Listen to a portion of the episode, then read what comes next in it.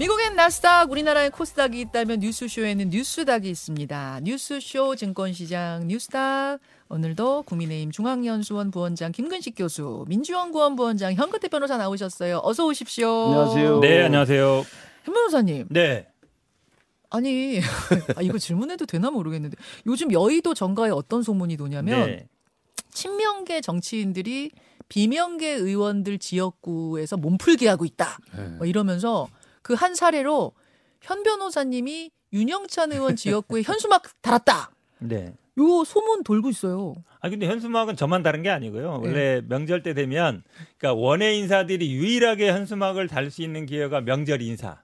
아. 평소에 못 달아요. 아, 우리 아. 이제 우리 그래도 지역위원장이나 이제 당협위원장들은 평소에도. 막 걸 수 있어요. 아 당협위원장까지는 되는데. 돼요. 근데 이제 저 같은 이제 당협위원장도 아닌 사람들은 예. 명절 때 이례적인 인사 말고 못 해요. 어. 그럼 1년에 딱 두 번밖에 없어요. 추석 때 하고 설때 하고. 예, 예. 네. 그 우리 유일하게- 현 변호사 거기서 프랭카드 건이라고 고생 많이 했더라고 들어보니까. 아, 어. 뭐, 많이 막 갑자기 없어지고 막 그러니까. 원래 이제 신인들이 달고 이러면 예. 모르겠어요. 뭐 신고하는 분들도 있고 막 없어지고 그래요. 그래서 어. 이제 봤는데. 근데 뭐 1년에 두 번 있는 기회잖아요. 유일하게. 예, 예. 그러니까 뭐 그냥 인사했는데 많은 사람, 다른 사람도 달았는데 이제 어. 좀 이제 주, 주목을 받았던 건 아마 윤영찬 의원이 그러니까 우리 당원들에 대한 평가가 보면 이제 우리 어쨌든 이 상황이 다 뭐 대선 패배 때문 아니냐. 음, 대선 음. 패배 지금 나오는 뭐 우리 방송할 때마다 이제 맨날 우리 음. 교수님도 그러거든요. 지금 나오는 거 다 민주당 경선 때 나온 얘기야. 이낙연 후보 어, 측에서. 자기들끼리 싸우다가 이게 된걸 가지고 왜 우리 탓해? 맨날 이러거든요. 윤영찬 의원이 이제 이낙연 캠프에 계셨. 아, 제가 뭐 꼭 집어서 말은 아니, 못하겠지만 그래서 제가 말씀드렸어요. 근데 그런 얘기하면 항상 할 말 없거든요. 예. 어, 뭐 맞는 얘기니까. 그래서 아. 그런 거에 대한 이제 좀 반감이나 이런 것도 좀 있죠. 아니 근데 네. 성남 윤영찬 의원은 성남 네네. 지역구고 중원. 그현 변호사님이 그럼 현수막을 모든 전국 모두에 단 건 아니실 테니까. 아, 그렇죠 당연히. 아, 돈이 얼마나 드는데. 그러니까 그러니까 왜 거기를 콕 집어서 다셨냐 뭐 그러니까 이런 제가 거그 같아요. 말씀 드리는 거예요. 네. 지금 일반적으로 다 건다 그러는데 네. 우리 제가 있는 송파병에는 외지인 아무도 안 걸었어요. 아 그래요? 아. 그러니까 우리 현 변호사님이 콕 찍어서 성남 중원에만 그 설날 인사를 걸었다는 것은 누구나 다 한다는 이야기로 하지만 성남 중원에 뜻을 품고 열심히 뛰겠다는 걸 그 성남 중원 주민들한테 확실하게 알린 거죠. 그 현 변호사님도 계시고 또 많은 사람들이 다 그런 몸풀기를 그. 자리에서. 저는 그래도 사람- 우리 짝이니까 미운정 고운정 들어서 난 현 변호사 좋아요. 그 바로 옆에요. 아, 다- 붙었어요, 성남. 오가면서 얘기를 많이 나눕니다. 예. 네. 지금 나름의 이제 해명을 하셨고 어, 해석은 청취자 몫으로. 돌리는 것으로. 하여튼 좀 그런 뭐 보도도 나오고 소문도 있길래 제가 좀 궁금해서 여쭤봤고요. 본론으로 돌아, 들어가겠습니다. 두 분의 상한가, 하한가 키워드 확인하죠. 김근식 교수님. 예, 하한가로 계속 가져와서 죄송한데요. 그 지난주 사건에 이제 재밌는 그 워딩 중에 하나가 희대의 사건 이런 게 있었잖아요. 예. 제1야당 대표를 구속영장 청구한 것에 대해서 이재명 대표 희대의 사건이라고 했는데 음. 제가 볼 때는 오히려 제1야당 대표 이재명 대표 같은 분이 희대의 피의자 당 대표다 이런 또 국민 여론이 있어서 그 음. 이야기를 말씀드리려고 가져왔습니다. 시대의 피의자 당 대표 이재명 하한가 현근태 변호사님. 저는 뭐 혼탁한 전당대회 하한가로 했습니다. 아, 국민의힘 얘기군요. 얘기인데요. 지금 뭐 전당대회가 사실은 뭐 결론은 어느 정도 정해진 것 같아서 음. 사실은 큰 처음만큼 이슈는 재미는 없는 것 같아요. 그러니까 뭐 천하람 후보가 팍 치고 와가지고 네. 막 과연 뭐 2등이 누가 될까 막 이렇게 했으면 아마 될 텐데 지금 이제 결선 가냐 안 가냐 정도가 이슈지만 뭐 그것도 좀 아닌 것 같고 근데 이제 서로 아마 좀 네거티브는 조금 더 세지는 거 아닌가 이렇게 보고 있습니다. 어, 그래서 혼탁해진 국민의힘 전당대회 하한가 주셨어요. 어, 오늘은 뭐 사실 이번 주에 가장 큰 사건인 이슈인 이재명 대표 체포동의안 얘기부터 가봐야겠네요. 김부식 교수의 키워드 희대의 피해자 당 대표라고 하셨는데 어, 이렇게까지 보세요. 예, 왜냐하면 그 제1야당 대표 현직 제1야당 대표인 건 맞는 사실이죠. 그래서 제1야당 대표에 대해서 구속영장을 청구할 때 대한민국 검찰에서 얼마나 고심했겠습니까? 그래서 이례적으로 이원석 검찰총장이 입장문을 냈고 음. 제1야당 대표에 대해서 아무 근거 없이 사실 없이 구속영장을 청구해서 정치 탄압한다고 만약에 조금이라도 밝혀진다면 그건 검찰의 존립 자체가 위협받는 것이죠. 음. 그런데 이제 이 부분에 대해서는 여전히 이재명 대표랑 민주당은 야당 탄압 정적 제거라는 그 프레임으로 저항하고 있기 때문에 그러나 돌이켜 보면 저는 오히려 어, 희대의 사건이 아니라 오히려 희대의 사건은 다들 이야기하셨습니다만 이렇게 사법 리스크가 많은 제- 이재명 그 대선 후보를 당 대표로 압도적으로 선출한 민주당의 당원분들의 그런 선택이 오히려 희대의 사건이었고 어. 그리고 또 하나는 이재명 대표 스스로 불체포 특권 내려놓겠다고 수도 없이 이야기를 했고 수도 없이 공개적으로 공약을 내걸었는데 막상 본인에게 닥치니까 불체포 특권을 지금 활용하는 것을 위해서 희대의 거짓말을 지금 하고 있는 것이고요. 음. 그리고 또 하나는 지난번에 제가 볼 때 제일 전 납득 안 되는 게 YS DJ를 소환해서 본인의 야당 탄압과 연결을 짓더라고요. 그 누가 그러면 김대중, 김영삼 전 대통령의 민주화 투쟁 과정에서의 야당 탄압을 지금 이재명 대표 사법 리스크랑 동일시 하겠습니까? 그것도 저는 희대의 과대망상이라고 생각합니다. 음. 그래서 전반적으로 지금 이재명 대표의 그 인식이 지금 이 사법 리스크나 구속영장 청구에 대해서 희대의 대응을 하고 있다 이렇게. 생각을 해요. 시대자가 지금 몇 번 나왔는지 아세요? 무슨 대통령이 신년 뭐 하면은 우리가 매- 세잖아요. 자유가 몇 번 나왔나. 거의 지금 그렇게 세야 될 지경인데 아, 민주당 주말 사이 분위기가 궁금해요, 현 변호사님.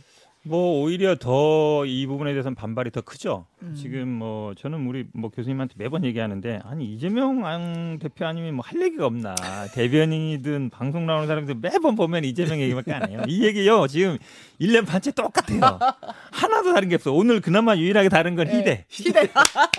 이거 말고는 다 똑같은 얘기예요. 아, 희대자 오늘 새로 등장했어요. 네, 그래서 되게 강조하시는 것 같은데 뭐 네. 같은 얘기 반복하고 싶지는 않은데 검찰총장 저도 사실은 이름 깜빡깜빡 할 때 있어요. 예, 그만큼 존재감이 없죠. 그나마- 이원석. 예, 이원석. 좀 이름 아마 기억해 두시면 좋겠습니다. 어, 사법 리스크라든지 뭐 이런 얘기는 다 있는데 앞에 저는 뭐 박영선 장관 얘기 들었는데요. 그러니까 과연 이게 영장을 청구할 만하냐 이런 얘기인데 지금 뭐 여러 가지 혐의 있고 뭐 5천억 베이맥 뭐 뇌물 130억 얘기하는데 이것도 다 제가 보기 한 1년 반 동안 다 나온 얘기인데 금액은 좀 늘었어요. 계산 방식에 따라 가지고. 그러면은 지금 의원들 분위기는 부결이 압도적이에요. 뭐 저는 그렇게 알고 있습니다. 예, 아. 왜냐하면 대부분이 뭐 이게 사실은 새로운 게 뭐가 나오거나 결정적으로 나오거나 사실은 대장동이든 뭐 이 저 FC 사건이든요 다 고- 관심 하나였어요. 이재명 대표가 돈 먹은 게 있냐. 음. 맨날 나오면 이제 뭐 이재명 돈 먹은 맨날 얘기하잖아요. 근데 결국은 없어요. 결국은 배임이라는 거는 손해를 줬다는 건데 제가 네. 돈 받았다는 건 아니고 음. 제3자 뇌물도 이제 FC에다가 했다는 거기 때문에 자기가 돈 받았다는 게 아니잖아요. 그게 없거든요. 그럼 어. 예를 들어 그 증거가 나올 수 있느냐? 제가 보기 한동훈 장관이 뭐 아무리 뭐 수사의 능력이 있을지 모르지만 이게 1년 반 수, 수사한 사건이거든요. 음. 그동안 안 나온 거면 이제 갑자기 나오겠어요? 이말 있었으면요. 벌써 아마 지난번에 정성호 의원 그 적견 간 것까지 다 흘리기 때문에 벌써 다 흘렸을 거예요. 아. 지금까지 안 나온 거 보면 없어요. 저는 그 이원석 검찰총장이 그 입장문을 낸 것에 대해서 네. 민주당 일각에서는 뭐 이게 또 정치 검찰이다 이렇게 이야기하는데요. 이건 현직 제1야당 대표에 대해서 구속영장을 청구한다는 그 이례적 사실만으로도 그 검찰 수사를 책임지고 있는 총장으로서 국민께 양해를 구하고 배경 설명을 하려는 저는 충분히 납득할 만한 그 조치였다고 생각을 합니다. 음. 그래서 영장을 청구한 것이지 네. 발부된 게 아니고 아. 그래서 청구가 된 다음에 발부는 법원에서 그 판사님이 그렇죠. 하시는 거니까 검찰 입장에서는 검찰의 길을 가는 거고 검찰의 일을 할 뿐입니다. 음. 그것도 그게 체포동의안 넘어가서 국회에서 부결시키면 또 부결시킨 대로 음, 또 하는 거고요. 음. 그래서 저는 이원석 총장이 존재감이 없다는 말은 뒤집어 얘기하면 굉장히 신중한 행보를 하고 있고 굉장히 말수가 적은 사람입니다. 음. 그래서 오히려 그건 좀 그렇게 봐주시면 좋겠고 우리 현 변호사님도 진짜 1년 6개월 동안 계속 하는 게 똑같은 거예요. 돈 먹은 거 없다. 물증 있으면 어, 대봐라. 뭐 그렇죠. 물증 없다. 너희들 뭐 아냐? 그렇게 이야기하는데 또 지금 변호사를 맡고 계시잖아요. 예, 예. 김용 부원장 변호인을 하고 계시고 예. 그래서 당연히 김용하고 정진상 두 분이 입을 딱 다물고 있으니 아직 안 나오죠. 그러니까 그분들이 딱 그 끝에서 길목을 지키고 진술을 거부하고 부인하고 있기 때문에 그 다음에 이제 이재명 대표한테 돈이 갔다는 흐름을 아직 찾고 있지 못하지만 어찌됐든 배임죄하고 제3자 뇌물죄라는 걸 우리 검찰 입장에서는 확신을 가지고 음. 공소를 제기하기 위해서 구속영장을 청구하기 때문에 그 다음 과정을 진행을 지켜보면 될 것 같습니다. 그 말씀이 뭐 지금 이제 대통령실 핵심 관계자가 언론에 이미 얘기했어요. 이번 한 번은 안 끝나고 또 할 거다. 음. 그 얘기는 뭐고 있어요. 지난번 지금 청구하는 것도 우리가 다 컨트롤 한다는 얘기 아닙니까? 그러니까 이현석 총장이 왜 존재감이 없겠어요. 어찌 보면 아, 한동훈 장관, 윤석열 총장 다 그 밑에 있잖아요. 그러니까 검찰총장이라는 게 독자적인 판단을 하면 모르겠지만 그렇지 않은 거는 온 국민이 다 알 거예요. 그러다 그 보니까 존재감이 없는 거죠. 정의당에서 이제 이런 얘기 하더라고요. 지금 형 변호사님 말씀하신 것처럼 물증도 없고 굉장히 허술한 구속영장이라면 그러면은 이재명 대표가 그냥 자진해서 나 그렇죠. 구속영장 어. 실질심사 받겠다 하시면 되지 않느냐? 그러면 거기서 기각되면 검찰의 구속영장이 기각되면 오히려 이재명 대표가 더 힘을 얻게 될 텐데 왜 그럼 그 길을 가지 않으시느냐는 게 정의당 그게 입장이에요. 일반적으로 이제 일반적인 사건 같은 경우에는 뭐 법원이 합리적으로 판단하고 일 수 있는데요.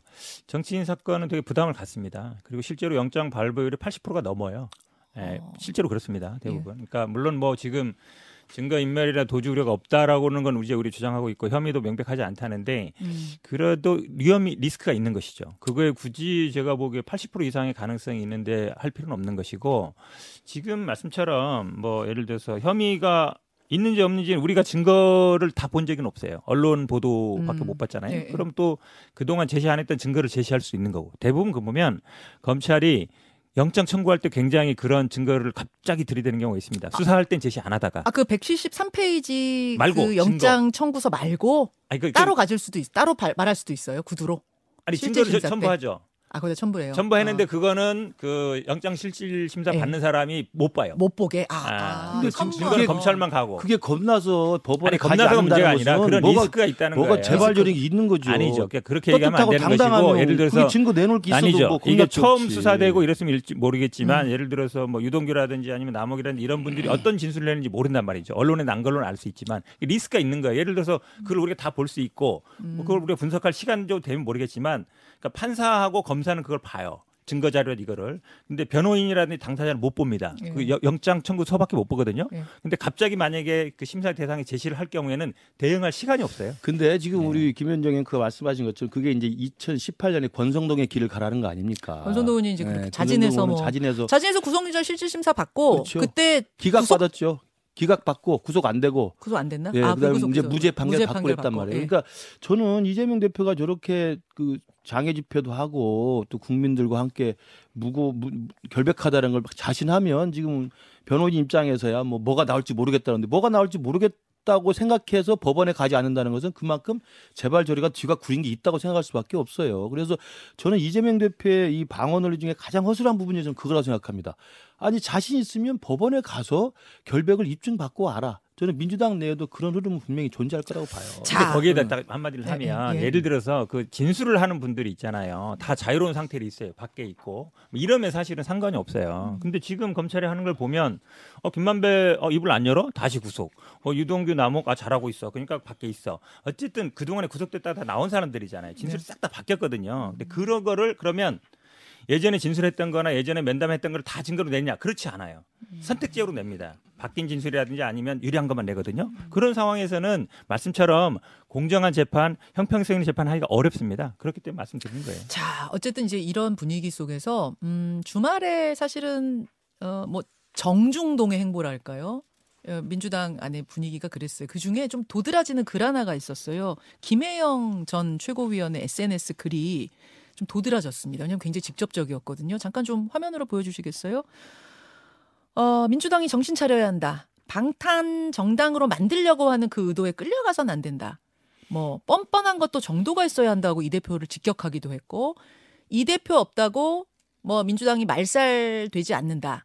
집단적 망상에서 빠져나와야 한다. 이런 이야기를 썼습니다. 저희가 김혜영 최고위원한테도 인터뷰 요청을 했는데 어, 언론 인터뷰는 지금 하지 않는 입장이다. 이런 요, 예, 의사를 밝혀왔다는 거 말씀드리고 현 변호사님, 요 분위기 이 김혜영 전 최고위원의 SNS는 어떻게 보세요?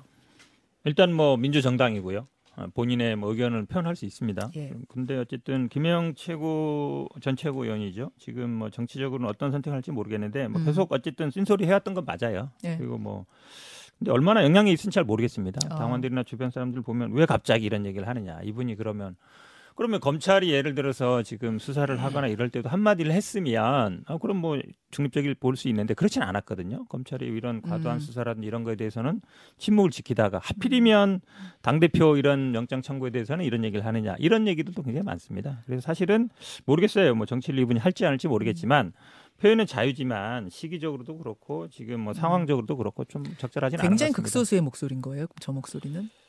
저는 그렇게 보고 그렇게 있습니다. 보세요. 박지원 전 비대위원장도 비슷한 이야기를 했고요. 했고. 그다음에 박지원 전 국정원장도 사실은 이재명 대표도 좀 당당하게 그러면 법원에 가서 할 수 있지 않느냐 이런 식의 의사 표현을 한 것으로 제가 알고 있습니다.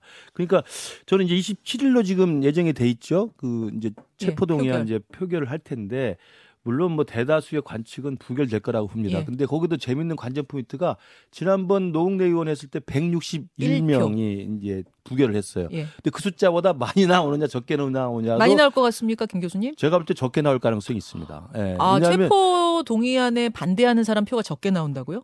그렇죠, 161표보다? 그렇죠, 그렇죠. 왜냐하면 노웅래 의원에 대해서는 상당한 동정표가 좀 있었어요. 예. 그리고 한동훈 장관의 일정 정도의 민주당 의원을 면제해서 자극할 만한 행동도 있었지만 예. 이재명 대표의 경우는 노웅래 장관, 노웅래 의원의 개인의 어떤 동정심 여부가 아니라 제1야당 대표로서의 오랫동안 이끌어왔던 음. 사법 리스크에 대한 판단을 과연 이걸 다 깡그리 뭉개고 방탄으로 보호해 줄 것이냐 아니면 민주당을 살리기 위해서 법원에 가서 깔끔하게 결백을 입증받고 오는 게 더 낫느냐에 대한 전략적 판단을 의원들이 개개인적으로 할 수밖에 없고 왜 해야 되냐면 내년 총선이 당장 목전에 있잖아요. 알겠습니다. 더 네. 적게 나올 거다. 161표보다 현 변호사님은요? 아, 우리 교수님은 희망사항인 것 같고 계속 네. 희망사항이네. 당연히 더 나오겠죠. 더? 왜냐하면 음. 그 당시에 분위기 보면 노웅래 의원 같은 경우는 집에서 이제 현금이 발견되면서 그게 이제 음. 수사 대상은 아니었는데 굉장히 이제 코너에 몰렸었어요. 네, 네. 근데 어쨌든 본인이 적극적으로 해명을 했고 의원들한테도 적극적으로 해- 설득을 했거든요. 그때도 사실은 약간 당내에서는 어 이게 집 에서 현금을 왜 나왔지 이러면서 약간 걱정하는 분위기가 있었는데 음. 생각보다 이제 표도 좀 많이 나오게 네. 됐는데 지금은 사실 그런 상황이 아니잖아요. 제가 뭐 얘기하잖아요. 음. 어, 이재명 대표가 돈과 관련된 게 있느냐 그렇지 않거든요. 그리고 실제로 지금은 부원장이 8억 받았잖아요. 받았다고 우리 변호인이시지만 아니 그러니까 어쨌든 그 검찰의 주장이고 네. 뭐 그것도 진술밖에 없어요. 물증 있는 건 아닙니다. 그러니까 그거에 비하면 지금은 딱 어찌 보면 대립각이 분명합니다. 음. 검찰 윤- 윤석열 검찰과 지금 민주당 이런 구도가 서 있기 음. 때문에 저는 뭐 민주당 의원 수보다 더 나올 수도 있다. 어, 어, 저 어, 민주당 의원 수보다 더 얘기 나온다. 한번 해야 되겠는데요? 169표보다 더 나올 수도 있다. 저는 더 저는 나올 수 있다고 161석보다 더 덜 나온다. 아니 169표보다 더 나온다는 얘기는 그럼 국민의힘이나 정의당이나 무소속 무소속도 있고요. 정의당 측에서도 아마 이제 이거를 이제 부결시켜야 된다는 의견도 있는 걸로 알고 개인적으로는 있습니다. 네, 네. 아, 정의당 여섯 명하고 시대전환 조정은 의원은 일단 찬성을 한다고 일단 이야기가 돼 있는 상황이고요. 그렇게 알려져 있는데. 그다음에 이제 무소속 이제 친여 친야 성향의 무소속이 있는데 저는 161표보다는 덜 나올 가능성이 높다고 봐요. 자, 네. 이것도 이제 500원 관전. 거시죠.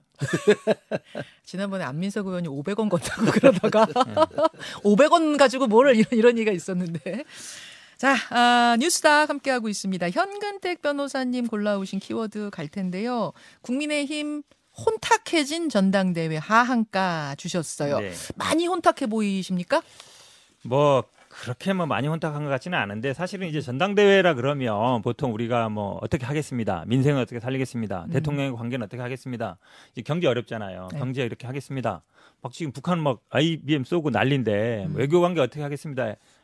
그 얘기 하나도 없어요. 하나도 없고 온갖 이제 공천, 공천 어떻게 하겠습니다. 아니면 대통령하고 어떻게 하겠습니다. 이런 얘기밖에 어. 없어요. 어. 심지어 뭐 명예 당 대표 뭐 그렇게 할 수도 있지. 뭐 대통령을. 이철규 의원 음. 같은 게 하잖아요. 야 이게 전당대회가 맞는지 아니면 진짜 무슨 윤석열 대통령 뭐 이렇게 총재 추대대회인지 잘 어. 모르겠어요. 역시 대세는 여전히 김기현님. 그 맞는데 후보라고 보세요? 사실 이제 변수는 없, 는것 같은데 변수가 없어요? 전당대회가 참 어찌 보면 예, 전당대회 같지 않은 전당대회고 아. 이렇게 해서 과연 국민의힘이 뭘 할 수 있을까? 아. 제가 보기엔 아마 뭐 우리 김 교수님도 뭐 100% 인정할 것 같습니다. 그 지난번에 이제 이재명 대표를 이렇게 좀 시대의 당 대표로 뽑아준 게 77.7%였죠. 777. 네, 네. 그때 그 정도의 재미없는 전당대를 민주당이 했었는데. 거기다 민주당을 왜 끌어들이세요? 지금 우리는 아니 그 왜 재미 1차 그때는 1차에서 50%가 그래도 넘을지 안 넘을지가 네. 지금 관건이고 제가 볼 때 1차에서는 50% 넘기는 쉽지 않아요. 왜냐하면 네. 천하람 후보하고 황교안 후보가 일정 정도 자기 지금 표를 갖고 있기 때문에 김 기현 후보가 앞서간다 하더라도 50%를 넘기는 쉽지 않은데 재미는 없어진 건 좀 최근에 와서 맞습니다. 왜냐하면 너무 전당대 일정이 공식적으로 시작하기 전에 음. 당 개정 당 당원 당규 룰을 개정하고 그다음에 나경원 대표 사태가 있고 그래가지고 너무 음. 거기서 이벤트가 많아가지고요. 최근에 와서는 좀 음, 어대연이라는 분위기가 있는 것도 맞습니다만 제가 요즘에 주목하는 점은 네. 안철수 후보의 좀 딜레마적 상황인 것 같아요. 안철수 후보가 정말 비윤도 아니고 친윤도 아니고 음. 그렇다고 메시지가 정확하게 국민들한테 소구력 있게 또는 당원들한테 확실하게 관심을 가지게 할 수 있는 음. 것도 아니고 그래서 계속 그 입지가 위로는 김기현 후보한테 밀리고 눌리고. 밑에서는 천하람 후보한테 치고 올라오고. 치고 올라오고 저는 어. 그런 상황 같아서 지금 마지막 종반 예. 중반전 이후에 이 당대의 관심은 안철수 후보가 얼마나 제대로 좀 뛰느냐의 문제 같아요. 자, 여기서 그럼 제가 네. 몇 가지 질문 드리겠습니다. 첫 번째. 1차 투표에서, 그러니까 3월 8일 투표에서 50% 넘기는 후보가 나올까, 안 나올까? 현 변호사님? 저는 안 나온다고 봅니다. 안 나온다. 저도 안 나온다. 않을 것 자, 두 같아요. 분다 안 나온다. 그럼 결선을 간다는 얘기인데, 결선에는 누가 올라갈까? 현 변호사님? 네. 저는 김기현 천하람 가능성이 있다고 봅니다. 어, 아, 몇 퍼센트나? 그러니까 지금 말씀처럼 예, 안철수 후보가 딜레마 상황이에요. 예. 대통령실에서 아무 말도 안 하면 아무 일도 없다. 그러니까 아무 말도 안 하니까 지금 아무 일도 없는 거예요. 어? 아무 말도 안 하고 있잖아요. 뭐 다른 얘기만 하고 있단 말이에요. 사실은 문제의 핵심은 대통령과의 관계. 내가 당대표가 되면 어떻게 대통령과 관계를 설정하겠다 이건데 네. 그걸 못하니까 자꾸 음. 다른 얘기 하는 거잖아요. 핵심은 피해간단 말이죠. 그러면 국민들이나 당원들이 보기에 음. 아니 저분이 결기가 있어 정치를 할 수 있나 이 생각이 든단 말이죠. 어. 그러면 제가 보기에 빠지게 돼 있고 그 빠지는 표는 당연히 천하람한테 갈 수밖에 간다. 없어요. 천하람 후보가 올라갈 가능성이 그럼 있다고 봐요. 50% 넘어요? 50% 넘는다. 아, 넘어요? 네. 자, 김근식 교수님 누가 올라갑니까? 그 지금은 이제 그 김기현 안철수 양강 구도가 유지되는데 네. 만에 하나 진짜 중반전 넘어서 TV 토론 등의 변수가 나와서 네. 천하람 후보가 치고 올라와서 2등이 돼 버리면 예.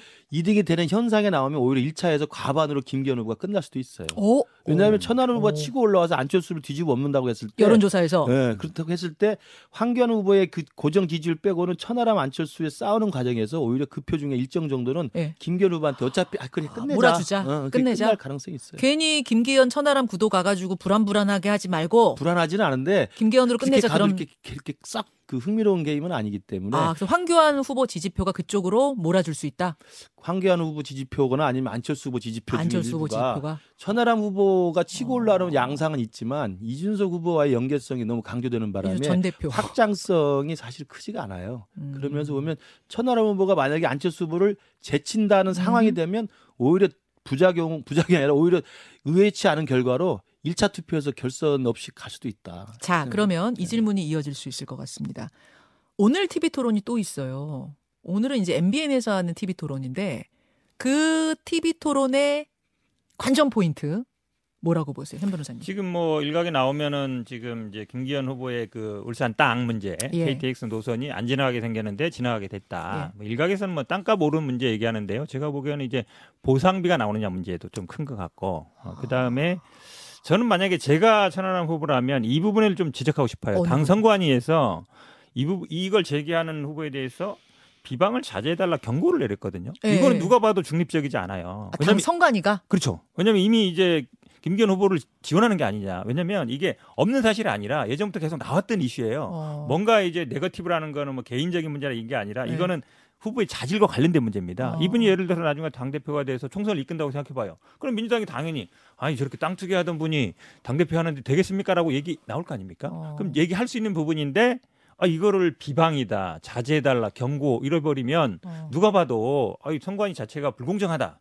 라고 어. 얘기할 수 있어서 이 부분을 얘기할 수 있을까 없을까? 천 후보나 아니면 안 후보가 저도 그 중요한 포인트라고 자, 봐요. 선관위에서 자제하라고 요청했는데 오늘 토론에서 그것을 누가 꺼내서 얼마나 공격할 것인가를 보라. 네. 김 교수님. 저는 그게 이제 또 노컷 뉴스에서 많이 그저 취재를 했더라고요. 그래서 울산 KTX 역세권 도로 문제는 이미 저는 해명이 상당히 된 것 같고 뭐 공시지가가 오히려 떨어졌다 그 예, 얘기하시는 거죠? 그래서 그 부분에 대해서는 뭐 의도적인 투기 성향의 어떤 의혹이 그렇게 높게 보이지는 않아요. 그러니까 뭐 그 가십거리는 될 수가 있지만 그래서 저는 그걸 가지고 안철수 후보나 천안 후보가 계속 네가티브 하는 건 도움이 안 될 거라고 보고요.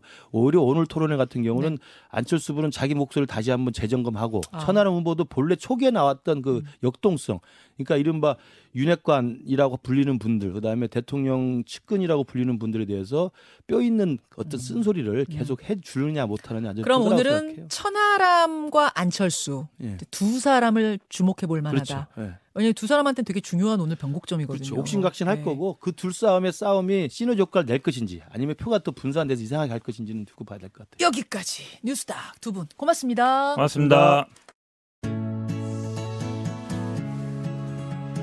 김현정의 뉴스쇼는 시청자 여러분의 참여를 기다립니다. 구독과 좋아요, 댓글 잊지 않으셨죠? 알림 설정을 해두시면 평일 아침 7시 20분 실시간 라이브도 참여하실 수 있습니다.